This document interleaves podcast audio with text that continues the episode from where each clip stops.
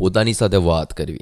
ક્યારેક ક્યારેક આપણે વસ્તુ ભૂલી જઈએ છીએ. અમુક મુશ્કેલી જ્યારે જીવનમાં ઊભી થાય છે ને, ત્યારે આપણે લોકોના મત લેવા જઈએ છીએ કે લોકો શું કહે છે. કોઈક જગ્યાએ આપણે જો બીજાનો મત લેવા જઈશું તો તો બીજી વ્યક્તિ શું કહે છે?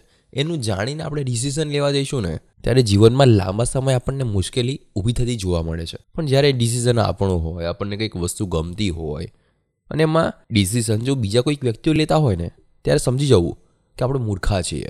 અને મૂર્ખા શાના માટે? આપણને કંઈક વસ્તુ ગમે છે. એવું માની લો કે તમે કોઈક બિઝનેસ માટે એપ્રોચ કર્યો છે કે હું આ વસ્તુ ફ્યુચરમાં કરીશ. પણ દસ લોકો નોકરી કરવાવાળા આવીને તમને એવી સલાહ ઠોકે છે કે અરે આવું ના થાય, આવું ના કરાય.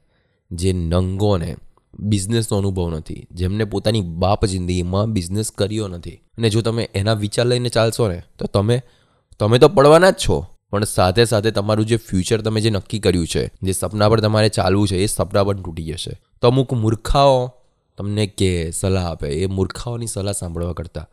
તમે પોતે શું કામ કરવા માંગો છો?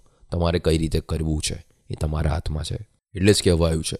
સલાહ એવી વ્યક્તિઓની લેવી કે જે ફિલ્ડમાં આગળ વધી ચૂકેલા હોય. એવાની નહીં કે જેને ક્યારેય એ ફિલ્ડમાં પગ ના મૂક્યો હોય. ઘણા બધા મોટી મોટી સલાહ એવી આપવા જાય છે કે, અરે યાર, આ બિઝનેસ કરવાથી આવું થાય છે, તેવું થાય છે. તો તે કેમ ના કર્યો? તું કેમ ના પહોંચ્યો?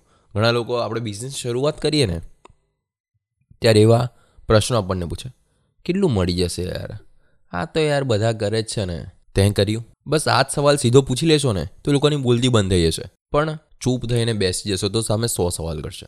તમારામાં આવડત છે, તમે કરો. તમારામાં નથી, તો ના કરો. પણ બીજાને ખોટી સલાહ આપવા ના બેસી જાઓ. પોતાના જીવનમાં જ્યારે અભ્યાસની પણ વાત આવે છે, જેમ પરીક્ષાની વાત આવે છે ને નાના હોય ત્યારે સ્કૂલમાં ભણતા હોય છે ત્યારે અંતમાં પરીક્ષા આવે છે, પહેલી પરીક્ષા, બીજી પરીક્ષા અને વાર્ષિક પરીક્ષા. વાર્ષિક પરીક્ષાનું જે પરિણામ હોય ને, એ તમારું બીજું ધોરણ નક્કી કરે છે. કેમ નક્કી કરે છે? એ છેલ્લી પરીક્ષા છે. પહેલી બીજીમાં તમે ડગમગાઈ જશો અથવા તો ઓછા માર્ક્સ આવશે. કેમ કે એમાં સિલેબસ અલગ અલગ હોય છે. ને છેલ્લી પરીક્ષામાં પહેલી અને બીજી પરીક્ષાનું સિલેબસ મિક્સ હોય છે. અને અંતે તમે એટલા મેચ્યોર બની જાઓ છો કે ક્યાં કઈ રીતે જવાબ લખો કયા ચેપ્ટરમાંથી કેટલું પૂછાશે એની તમને ખબર હોય છે. કેમ આવું થયું? તમે નોંધ્યું છે કે પહેલી પરીક્ષા હતી, એમાં એકથી પંદર ચેપ્ટર હતા. બીજી પરીક્ષા આવી, એમાં સોળથી ત્રીસ ચેપ્ટર હતા. તો તમારી પાસે બે પરીક્ષાનો ટાઈમ થઈ ગયો કે આટલું આટલું વાંચવાનું છે ને આટલું આટલું કામનું છે. ને એમાં તમે જો ઇમ્પોર્ટન્ટ થોટ્સ જે છે કે જે તમારે વાંચવું છે એ તમે નક્કી કરી નાખ્યું, તો ઘણા બધા આગળ વધી જશો. અરે વાર્ષિક પરીક્ષામાં સારામાં સારા માર્ક્સ આવી જશે. અરે પહેલો નંબર પણ આવી જશે. પણ જો તમે કોઈક એવા વ્યક્તિની વાત સાંભળીને બેસી જશો કે જે વ્યક્તિએ પહેલી પરીક્ષામાં પણ સારા માર્ક્સ નથી, બીજીમાં પણ સારામાં સારા માર્ક્સ નથી, અને ત્રીજામાં તમને એવું કહે છે, અરે આ જ પૂછાશે. હસવું આવી ગયું ને તમને? બસ આવું જ છે. કે જે વ્યક્તિને જે વસ્તુની ખબર નથી, એ વ્યક્તિ એ સલાહ ઠોકવા આવે. તો પોતાના કામમાં મસ્ત રહો યાર. ખોટું ટેન્શન ના લો.